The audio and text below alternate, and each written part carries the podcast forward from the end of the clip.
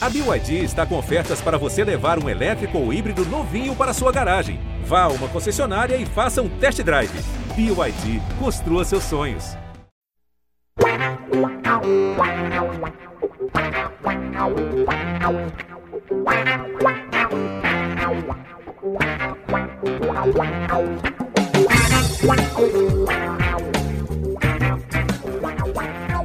Um orgulho que nem todos podem ter, este é o GE Santos de volta depois de duas semanas de paralisação, duas semanas de férias. Assim como o Santos estava de férias, a gente tirou também um pouquinho de férias. Bruno de Frida está aqui hoje de novo. Isabel Nascimento está hoje. Quem está de férias, de fato, é o Bruno Gutierrez. Né? Mas estamos aqui de volta é, para falar da, do segundo semestre do Santos, que começará nessa quarta-feira, nessa terça-feira também conhecida como amanhã, a gente está gravando hoje aqui na segunda, jogo contra o Banfield na estreia da Taça, da Taça Libertadores, não, que pena, não é Libertadores, é Copa Sul-Americana mesmo. É o que temos para hoje. E o que temos para hoje, segundo os, boa parte dos setoristas que estão cobrindo o Santos, o que teremos para amanhã será a seguinte escalação: João Paulo, três zagueiros de novo, Bauerman, Maicon e Kaique. Magui, para alegria de Isabel Nascimento, deve ser titular, junto com William Maranhão, reforço, Rodrigo Fernandes, reforço, Ricardo Goulart e Felipe Jonathan, o retorno. Depois de muito tempo ali esquecido, Felipe Jonathan voltará a ter chance. Lucas Barbosa e Lucas Braga, esse é o time da manhã. Isabel Nascimento, esse time te dá medo, te dá curiosidade, te dá ansiedade, te dá esperança, um pouco de cada um deles. Bom dia, boa tarde, boa noite para nossa maior e melhor youtuber santista de todos os tempos. Bom dia, boa tarde, boa noite, André e Bruno. Olha, acho que eu vou plagiar o Bruno aí, que a gente estava conversando antes de entrar ao vivo. Eu acho que é curiosidade, assim, é um pouco. É... Ai, eu não sei. É muita coisa junto, né? Vai ser uma estreia muito maluca. São três semanas fora, né? Três semanas de trabalho desse time, são muitos reforços, reforços que ainda não conseguiram treinar. Então, assim, vai ser uma avaliação muito difícil que a gente vai fazer do Santos, né? Talvez a gente entenda esses reforços, por exemplo, acredito que hoje a gente saiba avaliar o Goulart.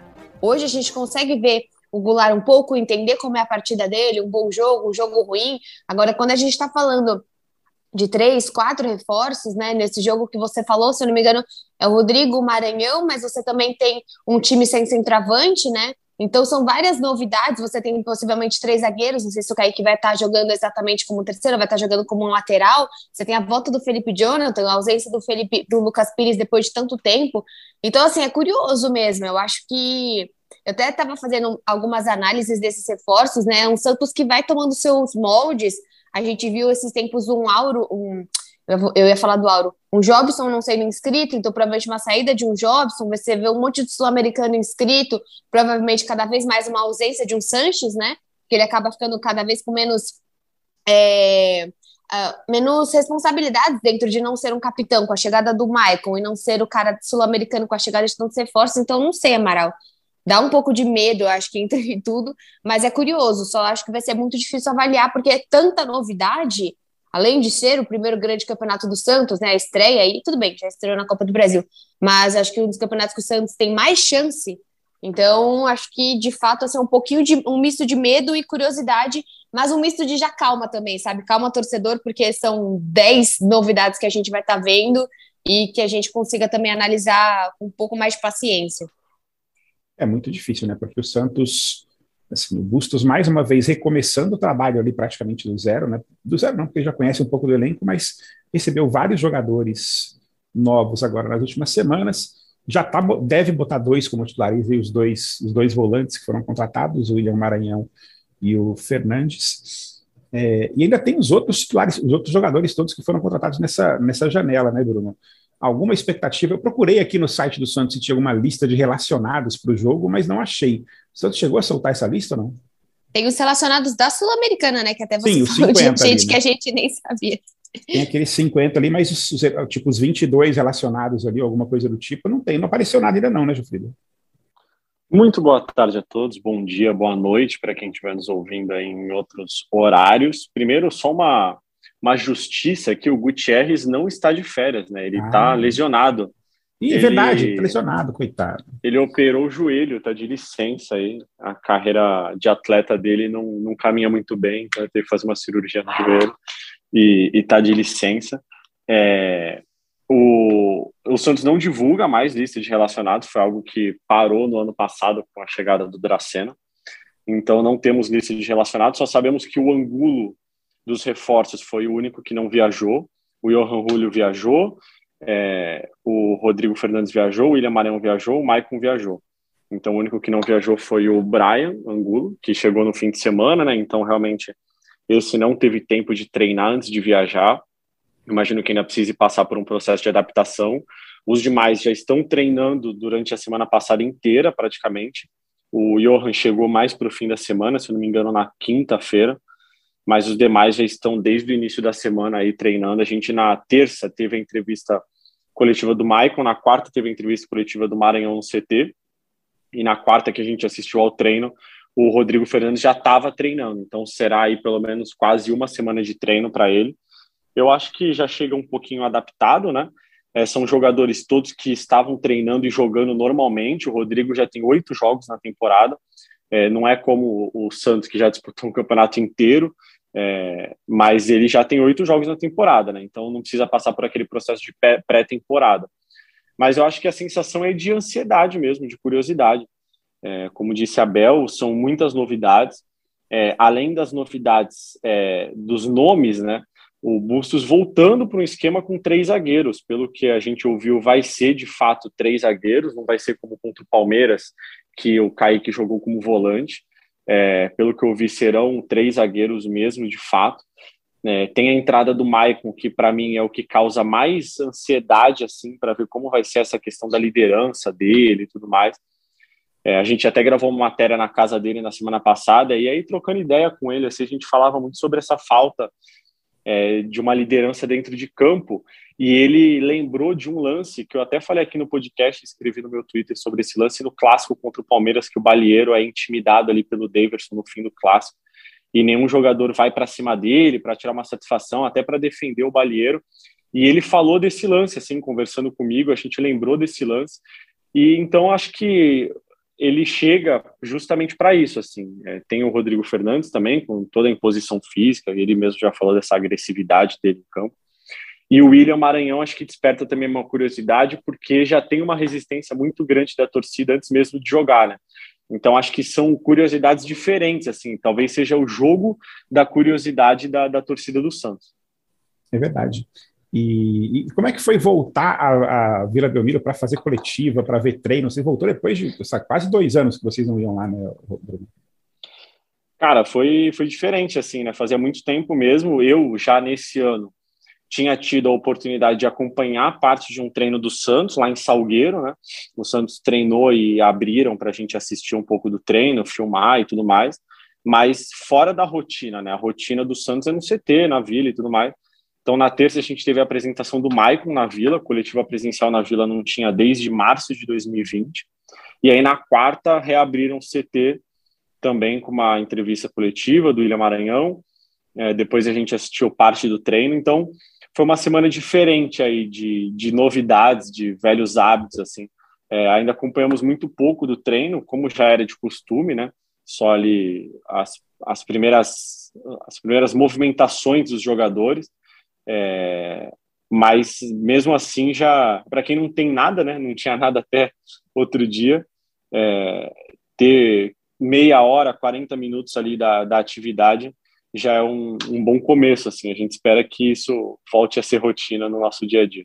E deu para pegar alguma coisa de, do treino do, do Bustos com esses 40 minutos? Ou foi só aquela coisa aquecimento, não sei o quê? Deu pra, deu pra é, na verdade, não foi só o aquecimento, a gente estava acostumado a ver só o aquecimento de fato, né? Os jogadores fazendo aquele bobinho ali e tal. É, e aí o, o resto do treino sempre fechado.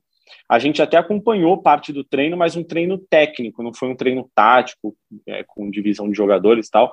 Ele só dividiu o grupo em várias duplas, assim, e essas duplas tinham que fazer alguns trabalhos em, em mini campos, com mini gols, assim, também não chegou a ser um treino que deu para observar alguma movimentação, o time titular ou reserva, não. Isabel, como é que está, você que é a nossa voz da torcida, como é que está a expectativa da torcida para isso? E o, o Gilfrito falou uma coisa que aconteceu que acho que a gente não chegou a comentar no último podcast, já que já faz duas semanas, mas a impressionante rejeição que está tendo a contratação do William Maranhão, do, que veio do Bahia.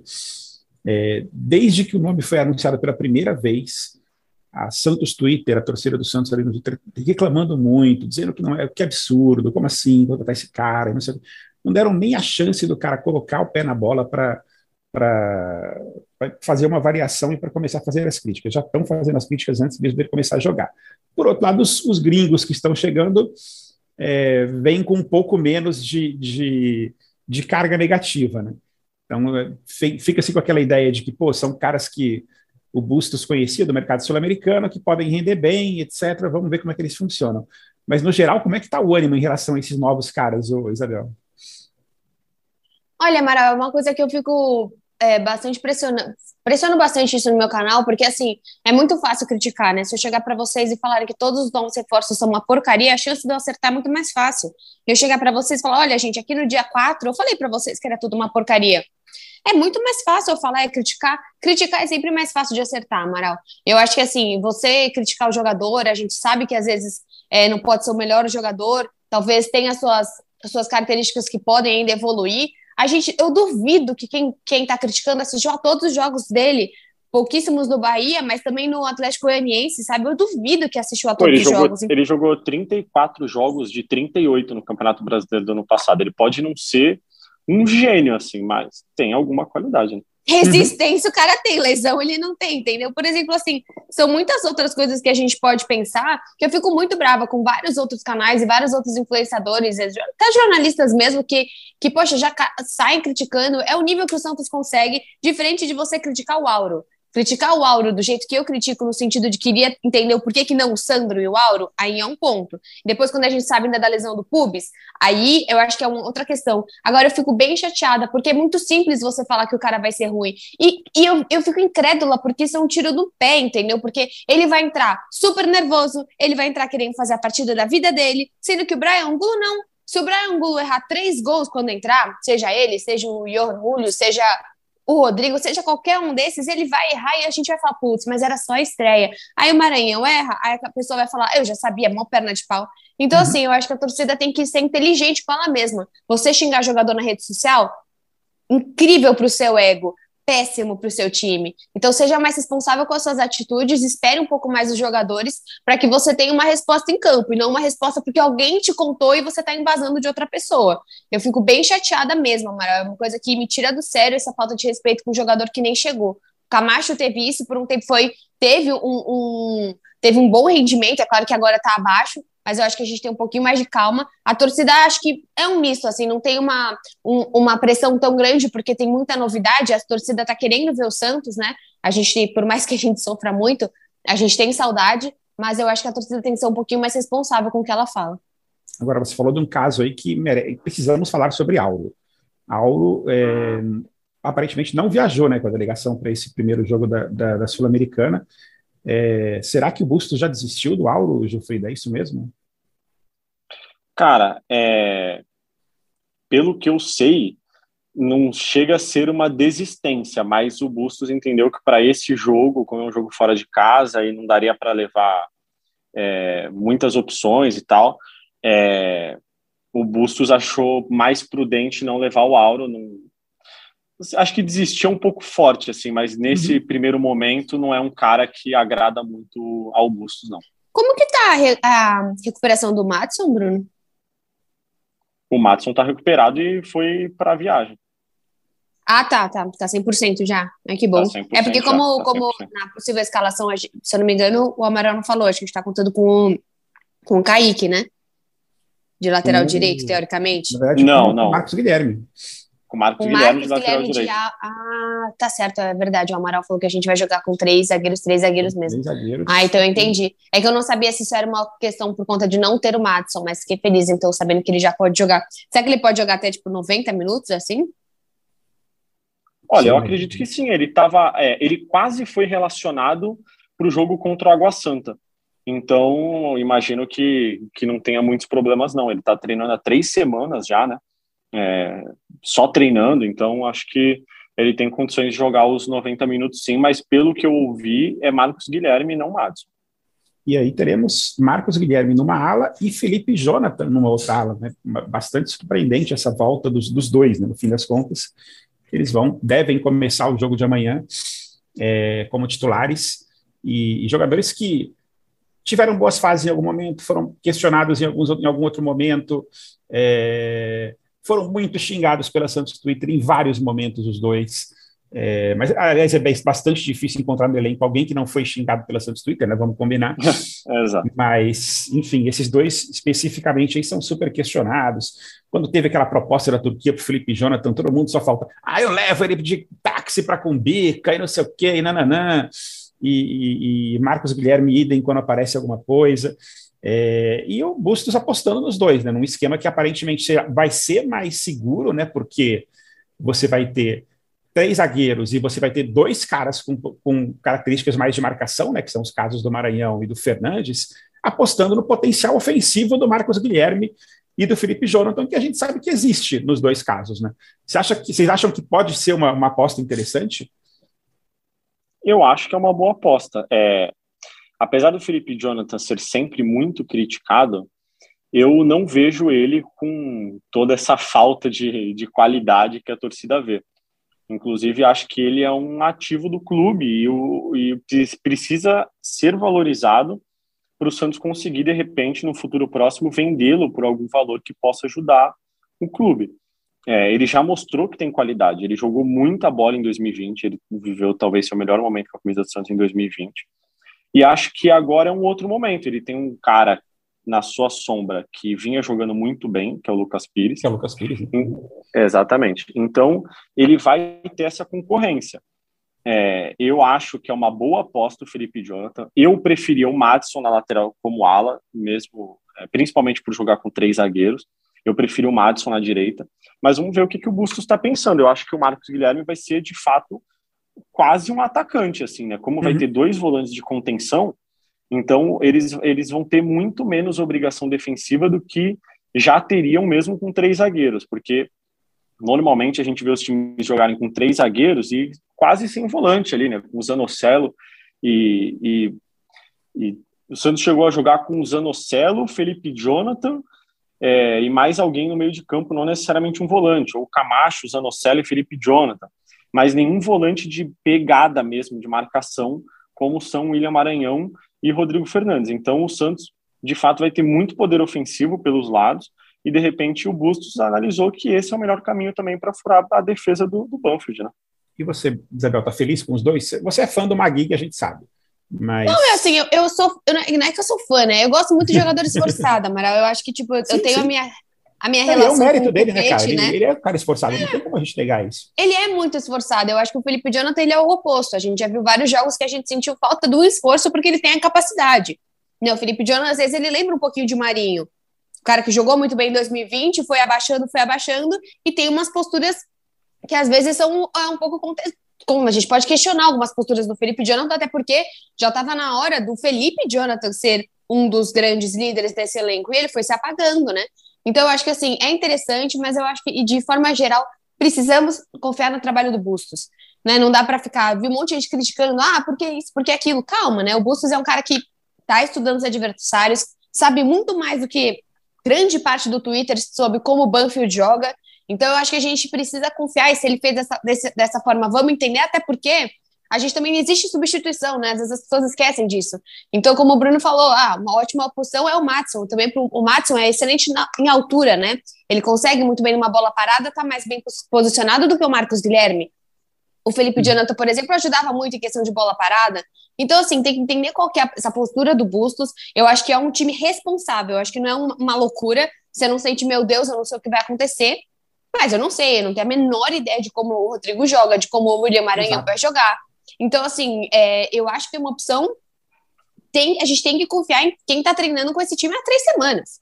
Uhum. Né? Ele manteve o, o, Barbosa, que eu acho que seria um terror se a gente falasse, pô, se ele tira o Barbosa, tira o Juan, tira o Sander, tira o Kaique, aí a torcida do Santos também sofre, a torcida do Santos ia sofrer de qualquer forma que a gente visse essa possível escalação. Então, por esse momento, acho que a gente vai ter que confiar e ver que tá levando um monte de gente que, se ele precisar, ele põe. Ele vai colocar o Matos. Se ele precisar, ele vai colocar o Lucas Pires. Se ele precisar, ele vai, ele vai dar um jeito nessa equipe. Tem que confiar e ver o que o Santos consegue apresentar. Eu não sei dizer, até Bruno com certeza sabe, é, se o Banfield tá em cima da tabela, ou, ou, tô, ou tô te dando esse tempo para você pesquisar, não sei se você sabe, mas caso o Bruno não saiba se é um time, o que a gente pode falar hoje desse time? Eu, eu também não sei te dizer, fazer uma análise dos últimos anos, se a gente qual é o time que a gente está enfrentando. E a Sul-Americana, a gente está vendo que está um campeonato cada vez mais forte, né? Bom, o Banfield, então, o Banfield é o sétimo colocado é. na, tabela do Campeonato Argentino. Eu fui aqui pesquisei rapidinho. Tá? Não, então, eu, eu lembrava que quando saiu o sorteio era o sexto. Então eu ia falar isso, ó. Quando saiu o sorteio estava em sexto. Agora eu já não sabia mais. Mas aí eu é. abri aqui também vi que está em sétimo, com 11 pontos. O líder é o Racing com 18. É, vamos ver na, Perdeu a última, última, partida em é, casa na sexta-feira para o Argentinos Júnior, perdeu em casa por 2 a 0 para o Argentinos Júnior. É, enfim, aí, ou seja, não é um bicho papão Argentino, Argentinos Júnior que estava empatado em pontos com ele, ambos com 11, e o Argentinos foi para 14 e ele ficou com 11. Pois é, ou seja, é um time que está ali na zona da Sul-Americana. Zona da, tá no, G, tá no, no famoso G, G Santos. Santos, né? É, exatamente. tá no G Santos, Argentino. Tá mas é um time tá que G técnico, tá, tem, é um time que tem um técnico que está há bastante tempo lá, enfim, então tem algumas, algumas coisas que, que podem favorecer, e é um time que, que assim, também está há mais tempo em atividade, né, jogando direto, não teve essa, teve um pouco da parada também. É, eu acho que essa parada também é muito boa e tal, mas pode atrapalhar um pouco o Santos num momento como esse, o ritmo de jogo com certeza vai ser sentido pelos jogadores do Santos, é normal a gente ver time que é, começa na fase é, preliminar da Libertadores, os times brasileiros, e aí primeiro jogo da temporada já é fase preliminar de Libertadores, joga contra um time que está jogando já há três meses e pensa que pô vai ter vantagem porque fisicamente está melhor e tal, e na hora que a bola rola você vê que que não é assim, entendeu? Que o time sente a diferença. Então, esse período sem jogos para o Santos foi bom para o Bustos trabalhar e tudo mais, mas eu tenho certeza que amanhã o ritmo de jogo vai ser sentido.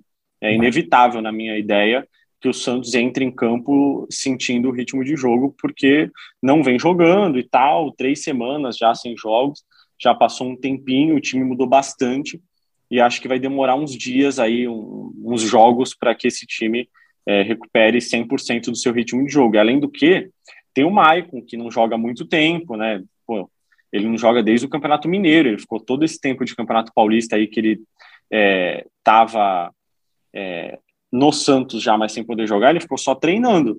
Então, vai isso com certeza vai fazer uma diferença para o Santos. É, o Santos vai sentir isso.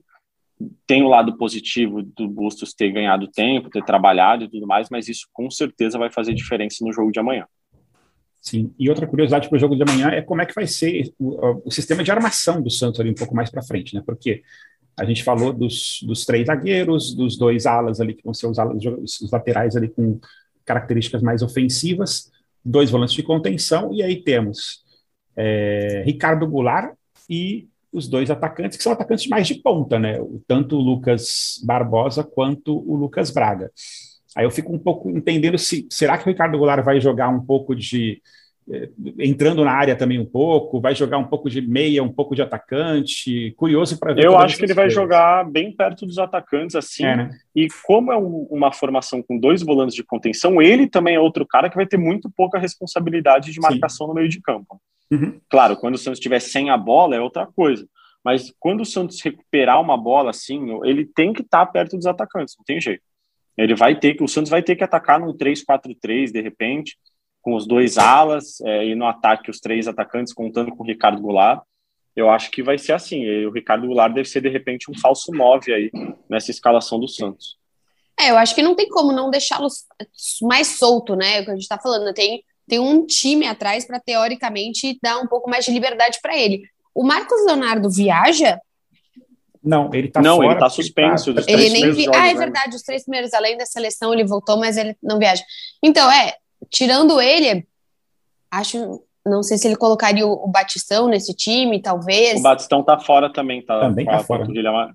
Ele tá sentiu dores na panturrilha na semana passada. Hum, eu tinha lido que era assim, sente dores no treino, mas ia reavaliar, depois eu não segui essa informação. É, é, não tinha lesão, mas ele continuou sem treinar. Nossa, o Juan viaja? O Juan deve ter viajado, né? Não é o Santos Mas não é muita cara do Bustos, né? A vontade não, dele não. de ter a pessoa mais. É, é, é. é, amanhã complica um pouquinho questão de se ele precisar de alguém que entre mais, mas também é o que a gente acabou de falar, né? Você não tem esse cara sem travante, mas você tá colocando seus dois laterais para entrar dentro da área. Então, minimamente, alguém disponível o Goulart vai ter que achar. Agora, eu queria botar vocês numa fogueirinha aqui rápida, uma pergunta. Hum. Mais cedo eu vi uma notícia do próprio GE, do São Paulo, que o Rogério Senna está dizendo que vai poupar, vai meter um time reserva na estreia sul-americana, e deixando muito claro que, no caso dele, total prioridade para que o São Paulo tenha uma boa campanha no Campeonato Brasileiro e consiga uma vaga para a Copa Libertadores pelo Campeonato Brasileiro. É, até porque aquela história antigamente de que ah, a via mais rápida para o, a Libertadores é a Copa do Brasil ou é a Copa Sul-Americana. Não, a via mais rápida é o Brasileirão, o Brasileirão normalmente oferece ali sete vagas, seis vagas, oito, é. oito vagas. Então, às vezes, você tem uma campanha razoável no Brasileirão, te leva para a Libertadores no ano seguinte.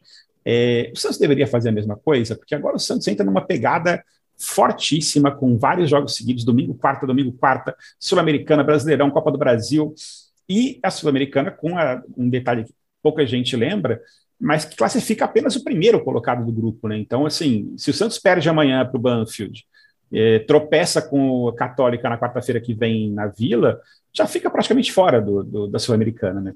É, foi a situação que o Corinthians, se não me engano, viveu no ano passado, que foi, assim, perdeu muito rápido alguns primeiros Sim. jogos e já foi, já praticamente caiu fora. É, será que o Santos deveria poupar um pouco e pensar, pô, cara, não dá, não a gente não vai conseguir esticar as três competições, vamos, vamos focar em duas, vamos focar só na Copa do Brasil e na Sul-Americana, ou deveria ir jogando e vendo o que dá? Nossa, Mara, eu, eu discordo totalmente assim dessa ideia do, do, do Rogério Senna. Eu acho que o Santos não contratou 55 sul-americanos para que você não conseguisse jogar sul-americana. Dá claramente uhum. o, o, foco do Santos é ter uma competição internacional, o único time que um os únicos títulos que o Santos ainda não tem. Eu acho que ano passado a gente estava sem a Sul-Americana, sem a Copa do Brasil, e mesmo assim a gente se lascou no brasileiro. Então eu acho que não, eu acho que assim, a gente acaba de trocar de patrocinador. Desculpa. Chega a PixBet, tá chegando outros patrocinadores, a própria Binance no Santos, né, querendo fazer várias ações. Você não faz ação estando no brasileiro. Você não faz ação nem para o time, você não faz ação como. É, você não contrata mais pessoas oferecendo: olha, aqui no Santos você joga o brasileiro, tá? Ah, legal. Qualquer outro time eu também jogo. Então, eu acho que assim, para o Santos não tem. Se chegar num momento, a gente não tem mais chance na Sul-Americana, faltam dois jogos, beleza, põe os meninos para jogar. Mas enquanto tem possibilidade, eu acho que não. Ainda mais depois de você contratar cinco pessoas, você falar que você não tem elenco, eu acho uma besteira enorme do São Paulo. Ainda mais a tragédia que aconteceu no final de semana. Que olha, uhum. eu fiquei. Vou nem nem, nem comentar, mas acho que eu, eu preferi ter passado a, a vergonha que o Santos passou do que a vergonha que o São Paulo passou. Mas eu acho que, assim, como, como torcedor, né? Eu sei que importa, são, é dinheiro, ir pra final, tudo isso, mas eu tô falando só egoístamente como Isabel.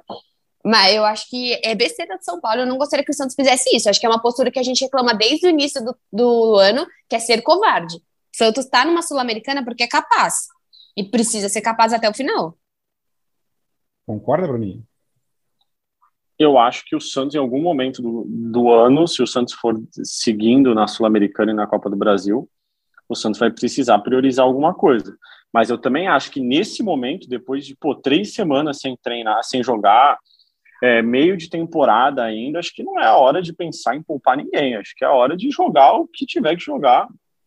Mas mesmo se a gente estivesse no até o final do, do Paulista, né, Bruno? Você começar sim, um campeonato sim. poupando, eu acho um absurdo se reforçou e tudo mais. Então, acho que é, no caso do Santos, acho que não teria motivo para, nesse momento, você escolher entre uma competição e outra.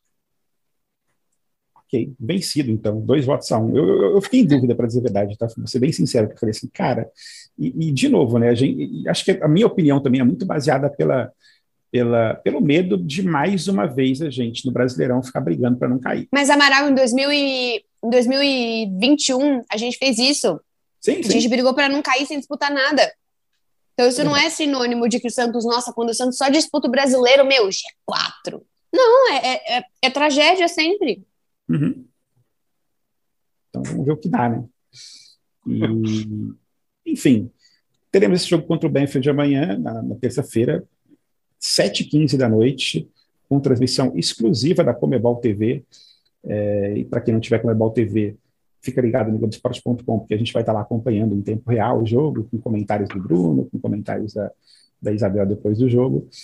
É, e logo depois, no sábado, aqui no Rio de Janeiro, todo mundo que mora aqui no Rio, teremos Fluminense e Santos do Maracanã, estreia do Santos, outra pedreiraça, o Fluminense super embalado aí com o título carioca, torcida aqui enlouquecida no Rio de Janeiro, não por menos, né, bateu o Flamengo na final, na final de dois jogos e jogou melhor do que o Flamengo nos, nos dois jogos. Então devemos ter o Maracanã super lotado para ver Fluminense e Santos no sábado, abertura do Campeonato Brasileiro. E aí é isso, né? Chegou o mês de abril e agora é é, porrada atrás de porrada e vamos ver como é que o Santos vai se, se, se comportar nesse mês, né? Porque é um mês super importante, né, Bruno? Você até fez, vocês fizeram uma matéria na semana passada sobre isso, né? Porque agora depois, tipo, acabou a moleza, vai ser é, são sete quarta, jogos em abril, sete seguidos, né? Assim, na verdade, são vai ser domingo e quarta, acho que umas, umas seis semanas, se eu não estou enganado. Sim. É muito Exatamente. tempo domingo e quarta, então assim, o Santos não vai ter descanso e vai ter que provar que que consegue, assim, como é que vai ser a relação da torcida com, com nesses jogos, é, vamos ter dois jogos fora de casa agora, né, contra o Banfield e contra o Santos, depois a, o reencontro com a torcida vai ser contra a Universidade Católica no, na outra quarta-feira, e aí já emenda com o Santos e Curitiba no Brasileirão, né, o Santos joga duas vezes seguidas com Curitiba, uma pelo Brasileirão, uma pela, uma pela Copa do Brasil. E, Exatamente. E várias curiosidades para a gente ver, e o, e o Bustos tentando acertar o time até lá vai ser bastante desafiador, né, Bruno? Com certeza é um mês muito desafiador. É, até por isso eu acho que não dá para a gente dizer, ah, o Bustos desistiu do Auro e tudo mais. Eu acho que é, esse mês vai dizer muita coisa. Às vezes o Bustos tem uma ideia agora, depois isso muda. É, o Auro vinha jogando com o Bustos, a gente sabe. É, de repente só porque não tinha o Madison à disposição. Mas eu acho que a gente vai ver nesse mês de abril é, o Santos mudando muito de cara o mês inteiro, assim, o Bustos gosta de montar os times de acordo com os adversários. É, eu acho que o, o Santos tem tudo para mostrar várias faces assim nesse mês de abril. É, acho que o torcedor talvez fique um pouco tenso assim até, mas é, é a característica do Bustos, né? Bel, seu último, seu último comentário e dessa vez a gente vai pedir palpite, seu palpite para amanhã. Amaral. Eu vou no tradicionalzinho, né? Fora de casa, um a um. Acho que tá bom demais. Mas eu acho que o meu, o meu comentário final eu vou reforçar o que eu falei, né? Pra gente ter um pouquinho mais de paciência e mais respeito nas redes sociais e não ir tanto na onda dos outros, porque, como eu falei, é muito mais fácil você, criticar e falar que vai dar tudo errado do que apostar. Eu acho que nesse momento a gente tem que apostar e tem que confiar no trabalho do Bustos. Eu também fico nesse palpite de um a um aí que a Bel falou. Vai ser um empatezinho fora de casa vai ser importante. Se der para ganhar, óbvio que vai ser incrível, mas um a um tá, tá de bom tamanho. É, a gente vai encerrando o nosso programa de hoje e vamos, a gente volta rapidinho, né? Volta já na quarta-feira com o pós Santos e, e Banfield, é, torcendo para que a gente tenha um, um, um, começo, um recomeço de ano, já que a gente começa agora o segundo semestre, né? Com competições diferentes e com outros desafios para o Santos um pouco melhor do que o primeiro, que foi tenebroso, com aquele, mais uma vez, aquele paulista em que a gente lutou até a última rodada para não cair. Não caímos, graças a Deus, mas não deixou de ser um semestre muito ruim, semestre não, um trimestre muito ruim para o Santos. É, vamos encerrando o GE Santos, você ouve em suas plataformas de áudio preferidas, no, ou no Globoplay também, ou no GE, e a gente volta na próxima quarta-feira. Um abraço. Pelé, dois na barreira, correu, o rei atirou. Gol! O cara sambou pra lá, sambou pra cá, botou na frente a. Olha o Santos chegando a chance de mais um gol. Gol! Neymar pode bater de primeira.